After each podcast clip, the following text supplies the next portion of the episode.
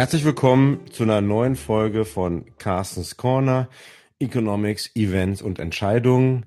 Heute wieder auf sogenannter Sommertour, politischer Sommertour. Ähm, wirklich, ich freue mich darüber, dass wir einen neuen Gesprächspartner gewonnen haben aus der Berliner Politik. Andreas Lemmel. Hallo, Herr Lemmel. Ja, schönen guten Tag. freue mich sehr, dass eine Bank solche Gespräche organisiert. Vielen Dank. Ja, viel, vielen Dank, dass Sie zugesagt haben. Sie sind aktuell wirtschaftspolitischer Sprecher der CDU. Ähm, vielleicht einfach mal in drei ganz kurzen Sätzen sich nochmal vorstellen an die Hörer, die Sie jetzt noch nicht kennen sollten. Und dann legen wir gleich los. Ja, okay. Also Andreas Lemmel, ich komme aus Dresden. Hier ist auch mein Wahlkreis. Bin seit äh, 16 Jahren Mitglied im Deutschen Bundestag. Von Beruf her bin ich Diplomingenieur und äh, ich bin eben äh, jetzt wirtschaftspolitischer Sprecher der CDU-CSU-Bundestagsfraktion. Meine Hauptgebiete in dem Bereich sind äh, die Themen Außenwirtschaft, Handel, Energiepolitik und Technologiepolitik. Das sind so meine Spezialthemen. Aus meiner eine zweite Sache, die ich noch äh, Bundestag mache, ich bin der Vorsitzende des Arbeitskreises Afrika in unserer Fraktion weil ich der Meinung bin, dass nur über wirtschaftliche Entwicklung die äh, Entwicklung in Afrika vorangehen kann. Und Sie treten, wenn ich es gut gesehen habe, nicht nochmal an bei der Bundestagswahl jetzt im September. So stimmt? ist das, nach 16 Jahren. Alle, Ding, alle Dinge haben ein Ende und das ist eine gute Zeit, jetzt äh, den Deutschen Bundestag zu verlassen. Und es war eine sehr interessante und arbeitsreiche Zeit, aber es gibt auch noch anderes und sich da ein bisschen mehr der Familie wieder widmen? Gibt schon, gibt schon Enkelkinder eigentlich? Ich habe gesehen, erwachsene Kinder haben die auch schon, haben die auch schon ja, wieder Kinder? Ich ja, habe zwei erwachsene Kinder und fünf Enkelkinder. Oh ja. Und die freuen sich natürlich auch mal eine Stunde länger sozusagen mit dem Opa unterwegs sein zu können. Genau, sehr gut. Ja, ne, das kann ich mir, das kann ich mir definitiv vorstellen. Was Sie auch noch verschwiegen haben, Herr Lemme, ich habe mich, mich ein bisschen vorbereitet. Sie haben noch eine Konditorlehre auch gemacht. Ja, ja. Bevor, ja genau, also Wirtschaftsingenieur und Konditor. Das ist ja auch eine genau. klasse Kombination. ja, ich habe also erst im Handwerk gelernt und dann studiert und das ist auch für die Politik keine schlechte Voraussetzung, wenn man sozusagen beruflich gut qualifiziert ist. Haben Sie überhaupt noch Zeit, um selber ein bisschen zu backen? Oder sind die, äh, sind die, die kulinarischen ähm, Leckerheiten noch auf dem Stand von, von, von der Lehre? naja, so, Sie haben es wahrscheinlich so getroffen mit Ihrem Satz. Also meine Frau, die ist da die ist wesentlich versierter und besser. Deswegen mische ich mich da auch nicht so oft ein. Ja, ja sehr, sehr, sehr gut. Ähm, lass uns los. Ich meine, ja, über Backen finde ich auch super interessant. Habe ich auch eine Frau, die das viel besser kann als ich. Ähm, ja. Das ist in, in Zeiten vom Lockdown ist das auch schlecht, weil da, da kommen dann die Lockdown-Kilos hinzu. Ähm, aber bisschen über die Wirtschaft. Ähm, wir haben gestern kam die Schlagzeile, dass ähm, zum ersten Mal sind wir jetzt wieder ein, ein Weltmeistertitel losgeworden als Deutschland. Ja. Export-Weltmeister waren wir ja auch schon eine Weile nicht mehr. Jetzt sind wir aber nicht mehr mehr Export-Weltmeister im Maschinenbau. Denn da haben uns die Chinesen mittlerweile auch den Rang abgelaufen. Ähm, und ähm, ja, das kommt halt doch so ein bisschen wirtschaftspolitisch zu der Frage, China, ist denn der China eigentlich immer mehr Konkurrent? Oder ist es immer noch so, dass wir eigentlich China mehr sehen sollten als das ist das Land, ja, in dem viele Exporte reingehen, das Land der Chancen für unsere Industrie, für unseren Maschinenbau? Oder ist es doch mittlerweile, dass wir aufpassen müssen, um hier eine etwas differenziertere Strategie Richtung China zu haben? Ja, also ähm, China ist, glaube ich, beides. Einerseits äh, Konkurrent, sehr massiver Konkurrent und wird auch immer stärker. Und auf der anderen Seite äh, ist es nach wie vor ein sehr wichtiger Absatzmarkt für die deutsche Wirtschaft. Und äh, genau dieses Verhältnis, also dieses Spannungsverhältnis zwischen Konkurrent und Absatz, das ist eigentlich auch nicht neu. Also schon vor 20 Jahren haben wir mit deutschen Firmen in China immer wieder darüber gesprochen, wie sie die Zukunft sehen und dieser Konkurrenz oder dass die chinesische Wirtschaft, dass die chinesischen Unternehmen in der Lage sind, Stück für Stück aufzuholen, war eigentlich auch damals schon klar erkennbar. Nur ist eben jetzt China in den letzten Jahrzehnten extrem gewachsen und schon alleine der Riesenbinnenmarkt äh, in China ist eben eine ganz andere Situation äh, als hier in Europa. Und insofern sind wir auch gerade dabei, äh, unsere Rolle neu zu diskutieren. Das heißt also, wie wir mit China umgehen, wie wir auch die Forderungen durchsetzen gegenüber der chinesischen Regierung, die wir schon viele Jahre erhoben haben, die aber bisher äh, leider nicht eingelöst worden sind. Also zum Beispiel Markt zur, also die Marktöffnung zur öffentlichen Beschaffung, ein ganz wichtiger Punkt. Und natürlich die Fragen des geistlichen Eigentums spielen eine große Rolle. Also insofern wird das Verhältnis zu China wahrscheinlich auch in den nächsten Jahren nicht anders sein. Auf der einen Seite Konkurrent, aber auf der anderen Seite trotzdem interessanter Absatzmarkt. Was haben Sie denn eigentlich gesehen in Ihrer Rolle jetzt auch als Afrika-Experte?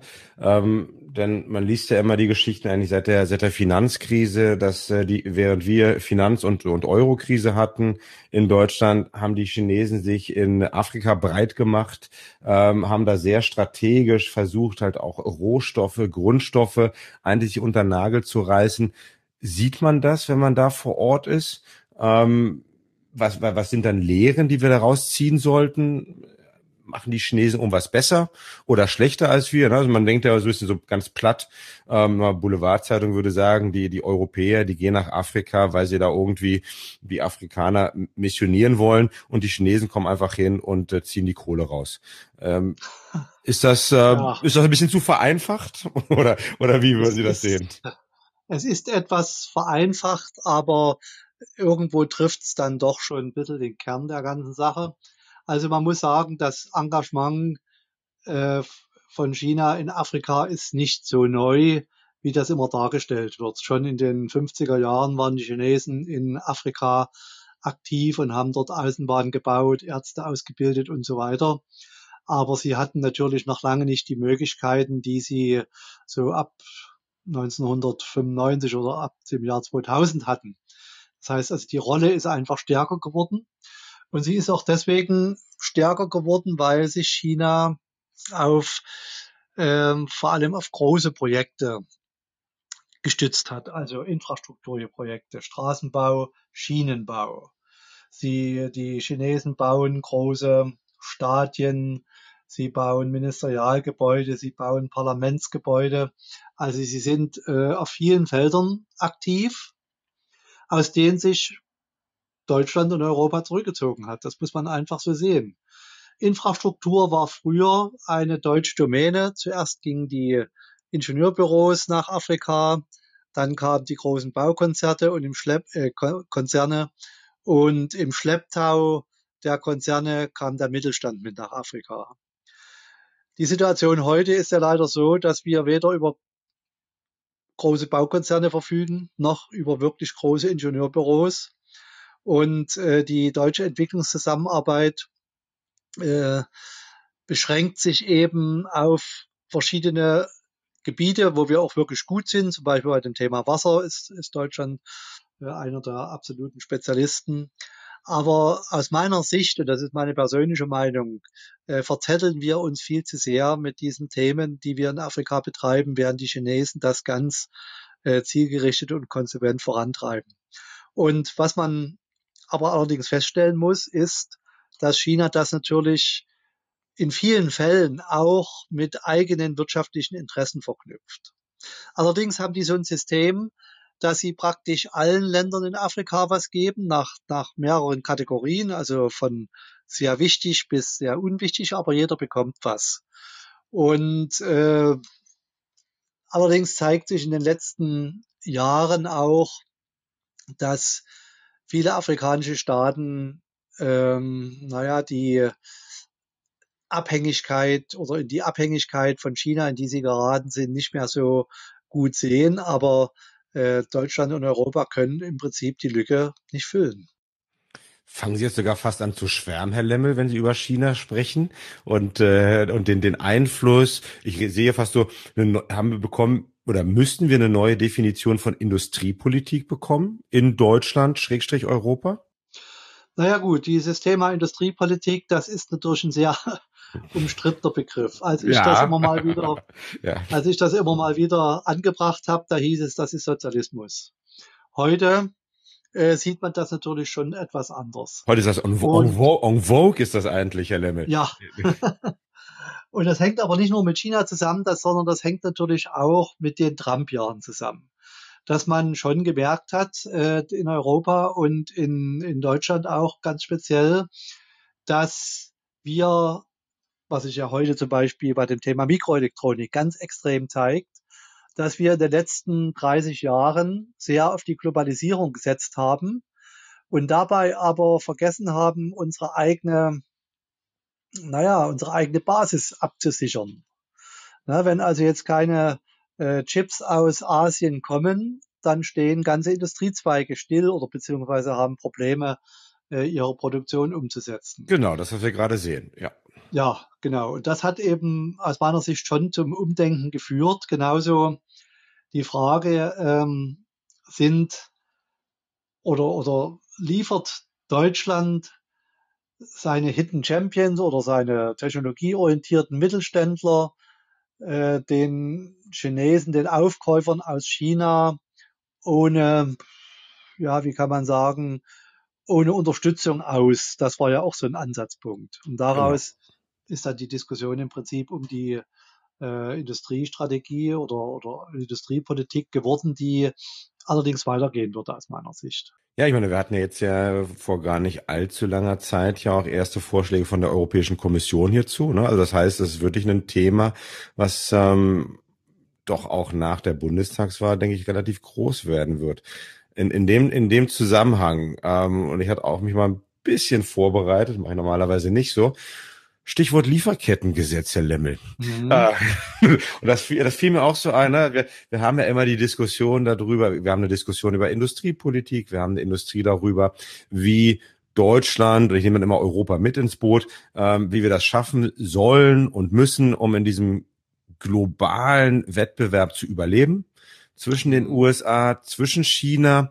Ähm, so, und dann habe ich jetzt ein Lieferkettengesetz verabschiedet was ich jetzt mal überspitzt sagen würde, das ist eine ganz andere Art der Industriepolitik. Ähm, da scheren sich dann vielleicht die anderen Länder und Regionen nicht so darum.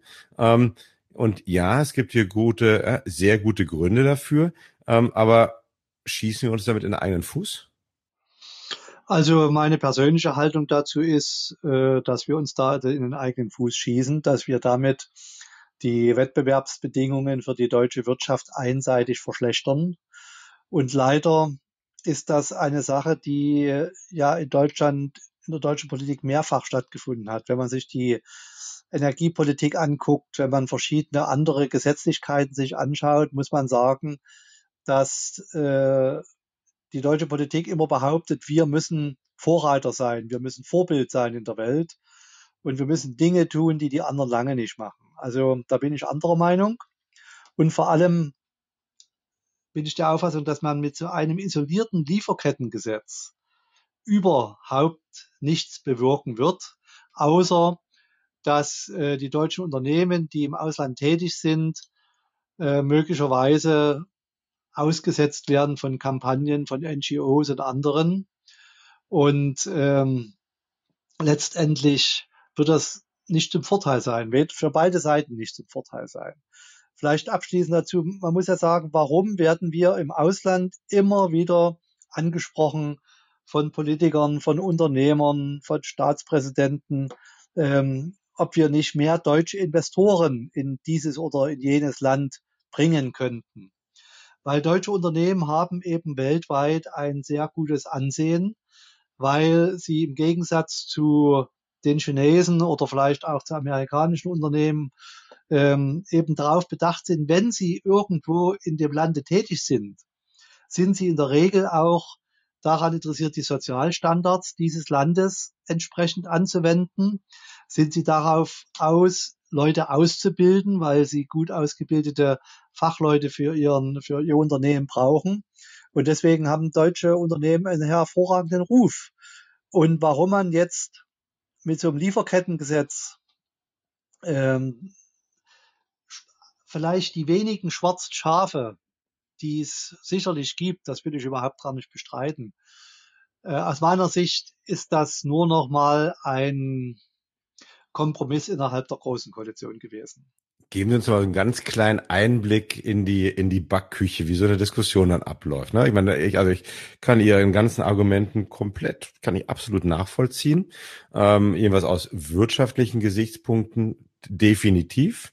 Ähm, ist das dann so, dass wir oder jetzt auch die große Koalition zu sehr nur den deutschen Blick darauf hat, die die wirtschaftlichen Entwicklungen zu wenig im Bild hat? Denn ich meine, wir dürfen ja nicht vergessen, wenn wir das mal ganz zurück bewegen, ähm, kurz vor Corona, 2018, 2019, da hatten wir ja schon eine Periode, in der es der deutschen Industrie gar nicht so gut ging. Ja, also das, das scheint ja jetzt so angesichts von, von Wumms und äh, der, der Wiederbelebung der Wirtschaft ein bisschen vergessen zu werden, dass ja die, die strukturellen Probleme, die wir hatten, ich habe mir das gerade spaßhalber mal angeschaut, da ich mir auch äh, ihre Wahlprogramme ähm, zu Gemüte gezogen habe, so 2017.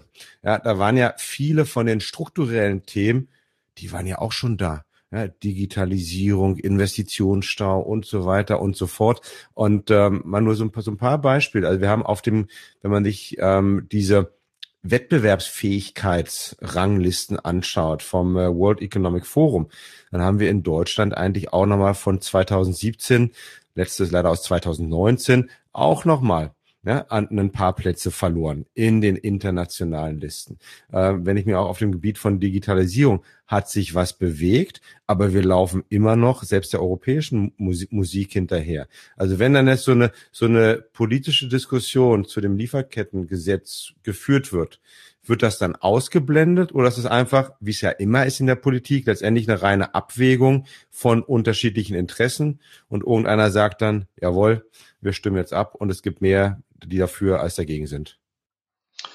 Ja, also zuerst mal kann ich das nur bestätigen, äh, dass diese strukturellen Probleme in der deutschen Wirtschaft oder in Deutschland insgesamt überhaupt nicht behoben sind.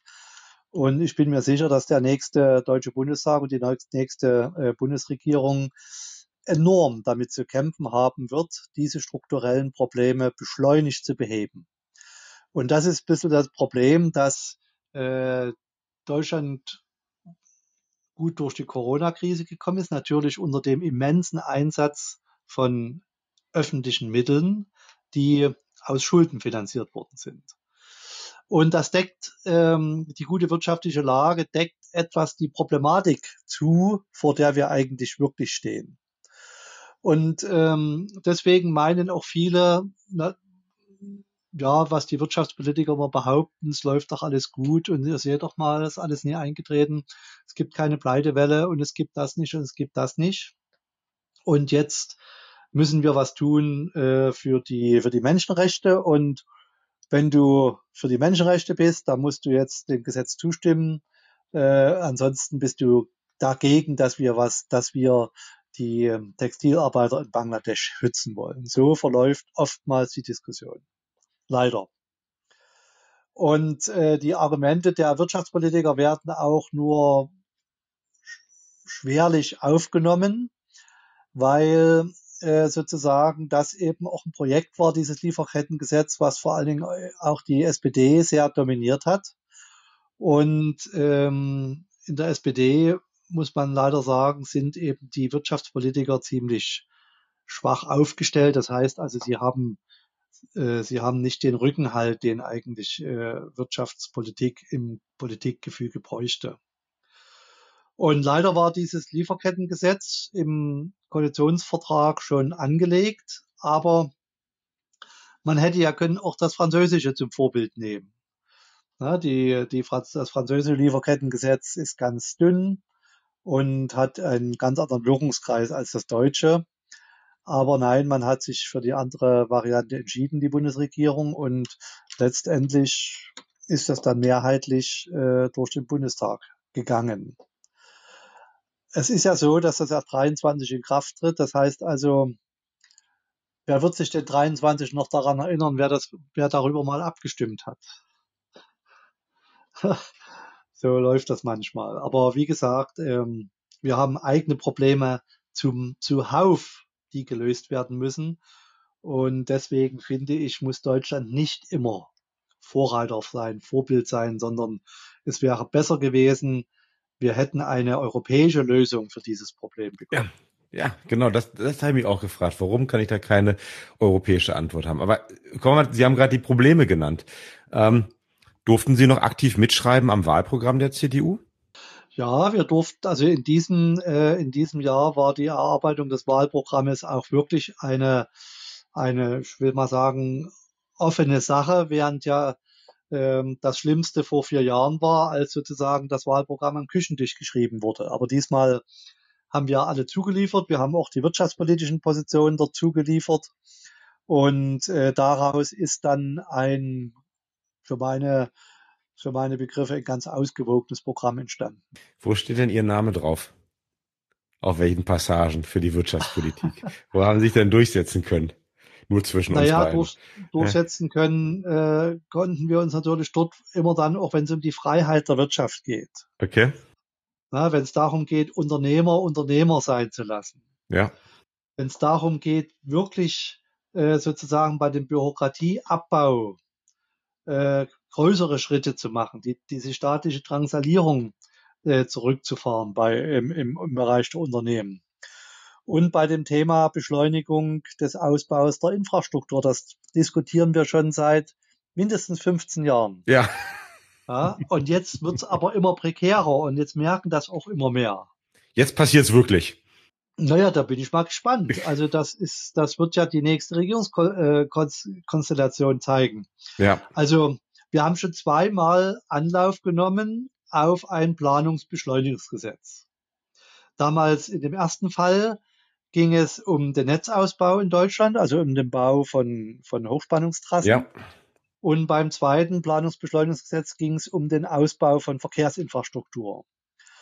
Und in beiden Fällen haben die Grünen diese Gesetze massivst blockiert, auch über den, auch über den äh, Bundesrat, weil wir wollten das Gesetz, was wir 1991 hatten, nämlich das Planungsinfrastruktur, Planungsbeschleunigungsgesetz, was wir in Ostdeutschland hatten, ja, wo praktisch nachweislich die Autobahn in, in sieben oder acht Jahre anstatt in 25 Jahren gebaut werden konnten. Ja. Wir wären in Ostdeutschland nie so weit vorangekommen. Dieses Gesetz war für uns eigentlich das Vorbild. Jetzt hat der, jetzt hat die CDU dieses wieder mit aufgenommen, dass man ein Gesetz haben möchte, ähnlich dem Infrastrukturplanungsbeschleunigungsgesetz von damals. Und nun darf man gespannt sein, ob es dafür eine politische Mehrheit gibt. Ja, sehr gut. Herr, Herr Lemmel, welche, welche Seite fehlt denn im CDU-Wahlprogramm? Wenn Sie jetzt noch mal eine Seite so reinschieben könnten, ja, eine DIN, eine DIN A4-Seite, was würde denn da noch draufstehen? Oder sagen Sie alles, steht alles drin, was ich wollte? Naja, also. So viel passt nicht auf eine Seite, so viel passt nicht auf eine Seite. ja, ich will vielleicht mal zwei, zwei ja. Teile rausgreifen, wo ich glaube, wo wir schon hätten noch deutlicher unsere Meinung sagen muss, ist zum Thema Energiepolitik. Okay. Die Energiepolitik äh, ist ein Feld, was extrem ideologiebehaftet ist und was aber gerade auch für die wirtschaftliche Entwicklung enorme Gefahren in sich birgt. Also die hohen Stromkosten in Deutschland, die ja weiter sich auch erhöhen werden, äh, sind ein, ein nicht ein herbeigeredetes, sondern ein realer Standortnachteil für die deutsche Wirtschaft. Und diese Energiewende insgesamt, die kostet viel, viel Geld.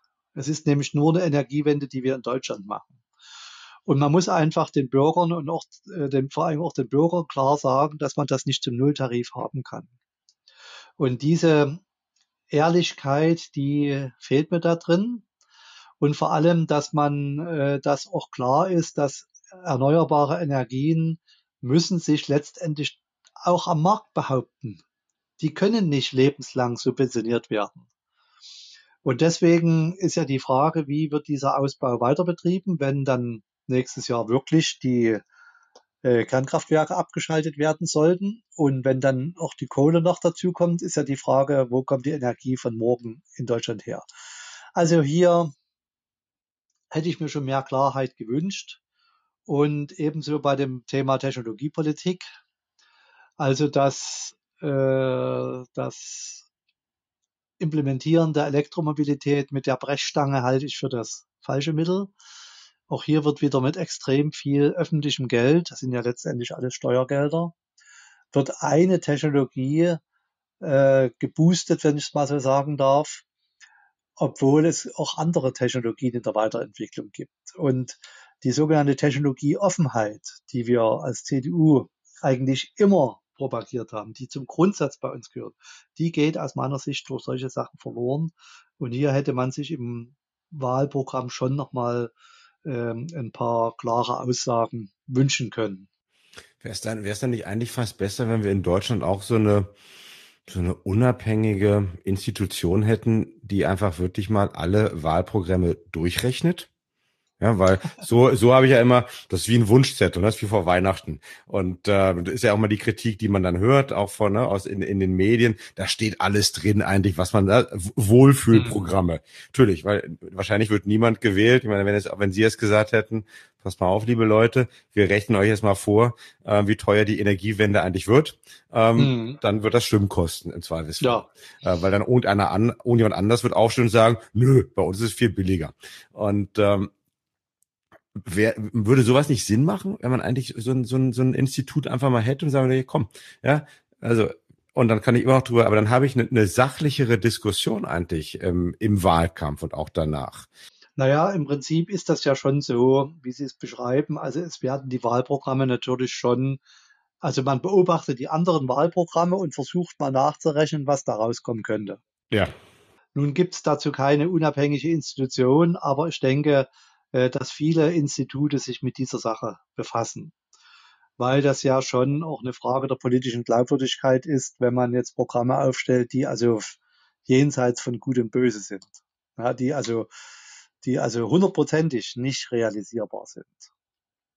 Und ob sich das nun lohnt, dazu eine extra Institution zu schaffen, weiß ich nicht ob das wirklich den Aufwand lohnt. Nö, braucht keine neue zu sein, aber irgendeines von den Wirtschaftsforschungsinstituten, die sowas mal mitmacht oder so, ne? Oder so die wie wir auch sich das wirtschaftliche Gutachten haben, genau. Ja, ja, aber die gucken sich das sicher alle durch, ja. die Wahlprogramme. Ja. Und deswegen hört man ja auch dort die Kritik an der, Polit an der Rentenpolitik, dort an der Energiepolitik und, und ähm, ja, und es gibt ja dann auch immer wieder so Übersichten, die erstellt werden, was die Parteien äh, in ihren Programmen stehen haben, was das für Auswirkungen hat. Also da gibt es schon eigentlich eine Menge Möglichkeiten jetzt auch für den Wähler, äh, sich entsprechend zu informieren. Ja, Herr, Herr Lemmel, ähm, hypothetisches ähm, Gedankenspiel. Sie werden Bundeskanzler. Und ähm, was würden Sie dann in den ersten, in diesen tollen ersten 100 Tagen, was würden Sie dann machen? Alleinregierung. Ja, nicht, nicht mal ein Koalitionspartner. Man muss überhaupt nicht mal, nicht, nicht mal Kompromisse schließen mit dem Koalitionspartner. Ja. Einfach hier, ja, CDU, absolute Mehrheit, Andreas Lemmel, nächster Bundeskanzler und dann ja. ersten 100 Tage. Also die ersten 100 Tage würde ich mal, äh, würde ich dazu nutzen, jetzt wirklich einen sauberen Kassensturz zu machen und nicht bloß ein Kassensturz, äh, was in was in der im Moment in der Kasse ist, sondern welche Verbindlichkeiten eigentlich schon auf der Zukunft lasten, um überhaupt mal Klarheit darüber zu bekommen, ähm, welche welche politischen Handlungsmöglichkeiten der Staat an sich noch hat. Das wäre das erste. Das zweite wäre, dass ich eine, äh, dass ich einen ein Gremium schaffen würde zum Bürokratieabbau mit der Maßgabe, innerhalb eines halben Jahres äh, sozusagen konkrete Maßnahmen vorzulegen, und zwar aufgegliedert auf jedes Ministerium, ein Prozentsatz des der einzusparenden Bürokratie. Und das Dritte wäre, äh, dass ich diese Technologieberatungsgremien, die es ja teilweise schon gibt, ähm, äh, nochmal verschlanken würde, um dann eine Strategie, eine Technologiestrategie für Deutschland entwerfen zu lassen, die dann auch äh, politisch umsetzbar ist. Das sind so mal die drei Sachen, die wir jetzt ja, einfallen. Da kommt die Industriepolitik wieder zurück im dritten Punkt ein bisschen, ne? Das, ja. ja. naja, ja, das, das, ja. Deutschland ist ein, Deutschland ist ein Hochlohnland. Wir müssen nur, wir können nur über Forschung und Technologie äh, äh, am Weltmarkt bleiben. Und deswegen ist es eben extrem wichtig, dass man, dass man auch dazu Position bezieht. Und muss man ein Beispiel, ich war jetzt wieder in einem Fraunhofer Institut. Und was mir da wieder äh, vorgestellt worden ist, was für Projekte man gemacht hat und dass man dort eigentlich Weltmarktführer ist. Es gibt nichts Besseres in der Welt als dieses Produkt und sowas. Aber die Frage, ja, wer macht das? Ja, da müssen wir noch jemanden suchen. Ja, also das ist doch völlig unsinnig mit viel Geld, mit viel, auch mit viel statischem Geld, äh, Dinge auf Halte zu erforschen, die dann überhaupt nicht zur Wertschöpfung beitragen. Und das ist eigentlich aus meiner Sicht das hauptdeutsche Problem, was wir haben.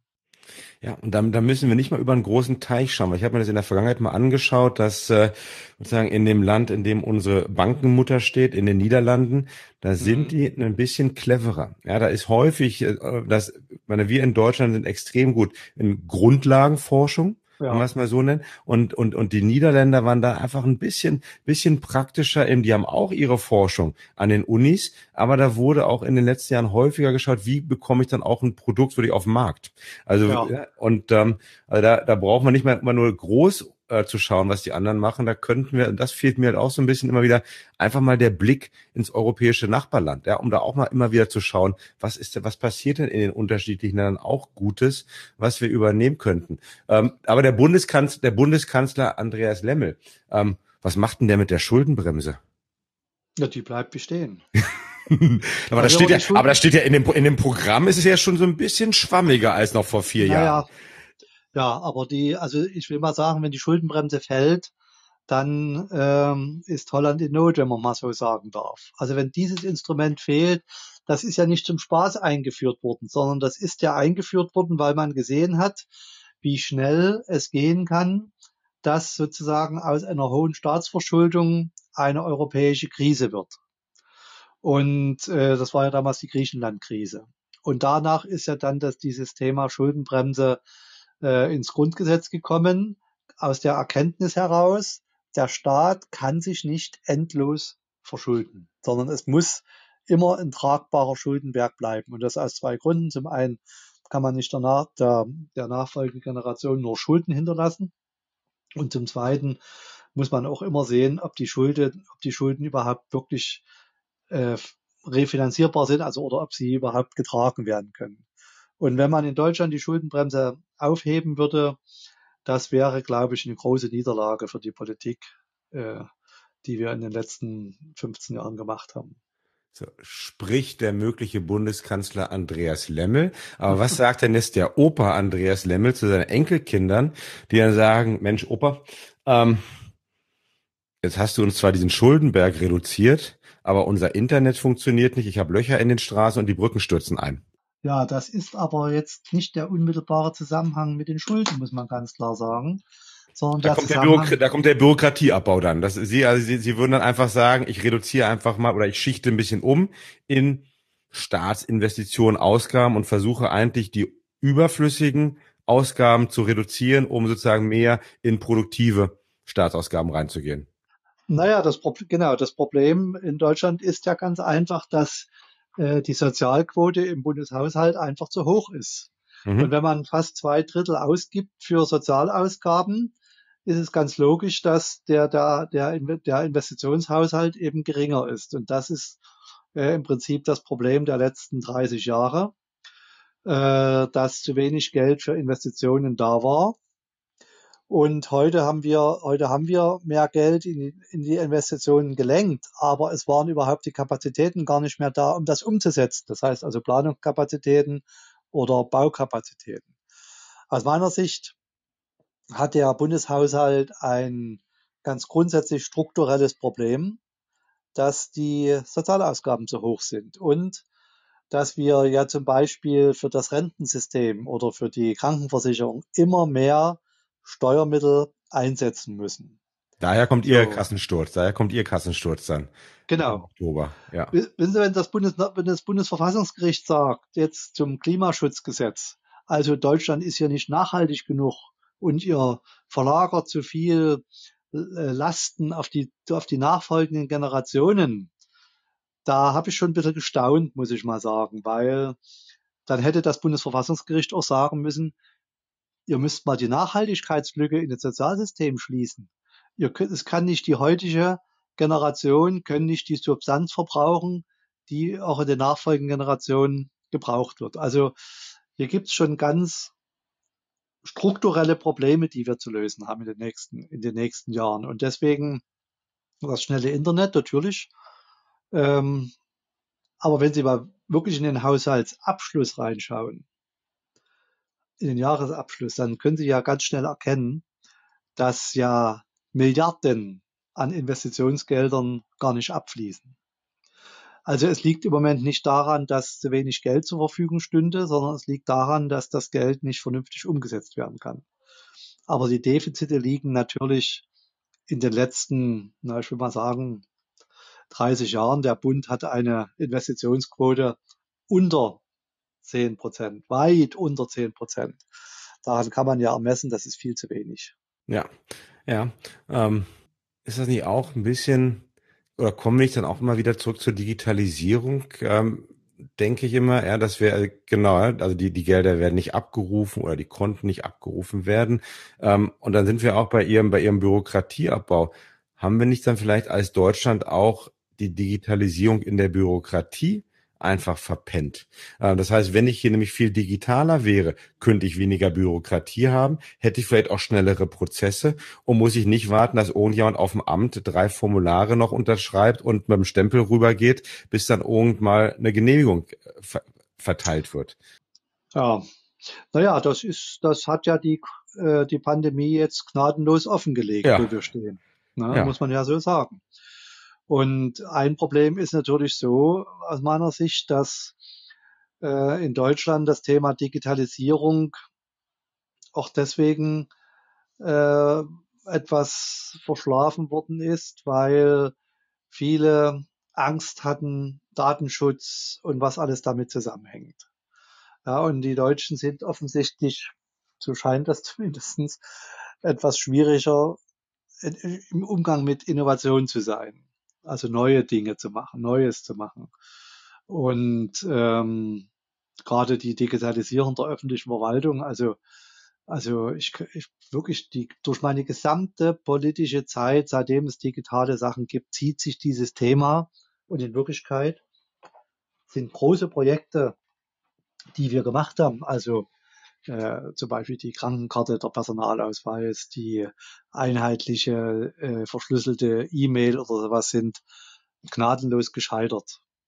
Also das ist schon wirklich ein, naja, schon ein schwieriges Feld für Deutschland. Aber ja. es ist. Sagen Sie einfach, ein Drama. ja, kann man sagen. Kann man sagen. Und es ist aber, das ist aber der Schlüssel für die Zukunft, ja. Und das ist das Fatale an der Sache. Ja, ganz genau. Wenn wir ja. da nicht drei Schritte schneller gehen und wenn wir nicht wirklich den Willen auch haben, das zu machen, naja, dann wird es schwierig. Ja. Herr Lemmel, wir, wir überziehen so wie Wetten das mittlerweile. Ähm, macht mir, macht, hat mir unheimlich viel Spaß gemacht. Aber eine letzte Frage, die habe ich noch ja. und dann, dann runden wir die ganze Geschichte ab. Kommen wir ein bisschen mal zu, ähm, ja, zu, zum leicht persönlichen. So, Sie ziehen sich dann aus der Politik zurück. Wenn dann der nächste Bundestag dann zur ersten konstituierenden Sitzung zusammentrifft, dann ist es vorbei.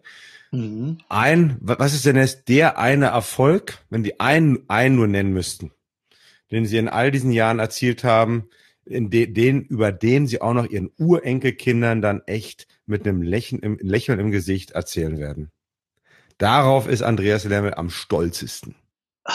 Ja, das ist natürlich jetzt eine Frage, über die ich noch gar nicht so nachgedacht habe. Soweit sind Sie noch nicht, ja.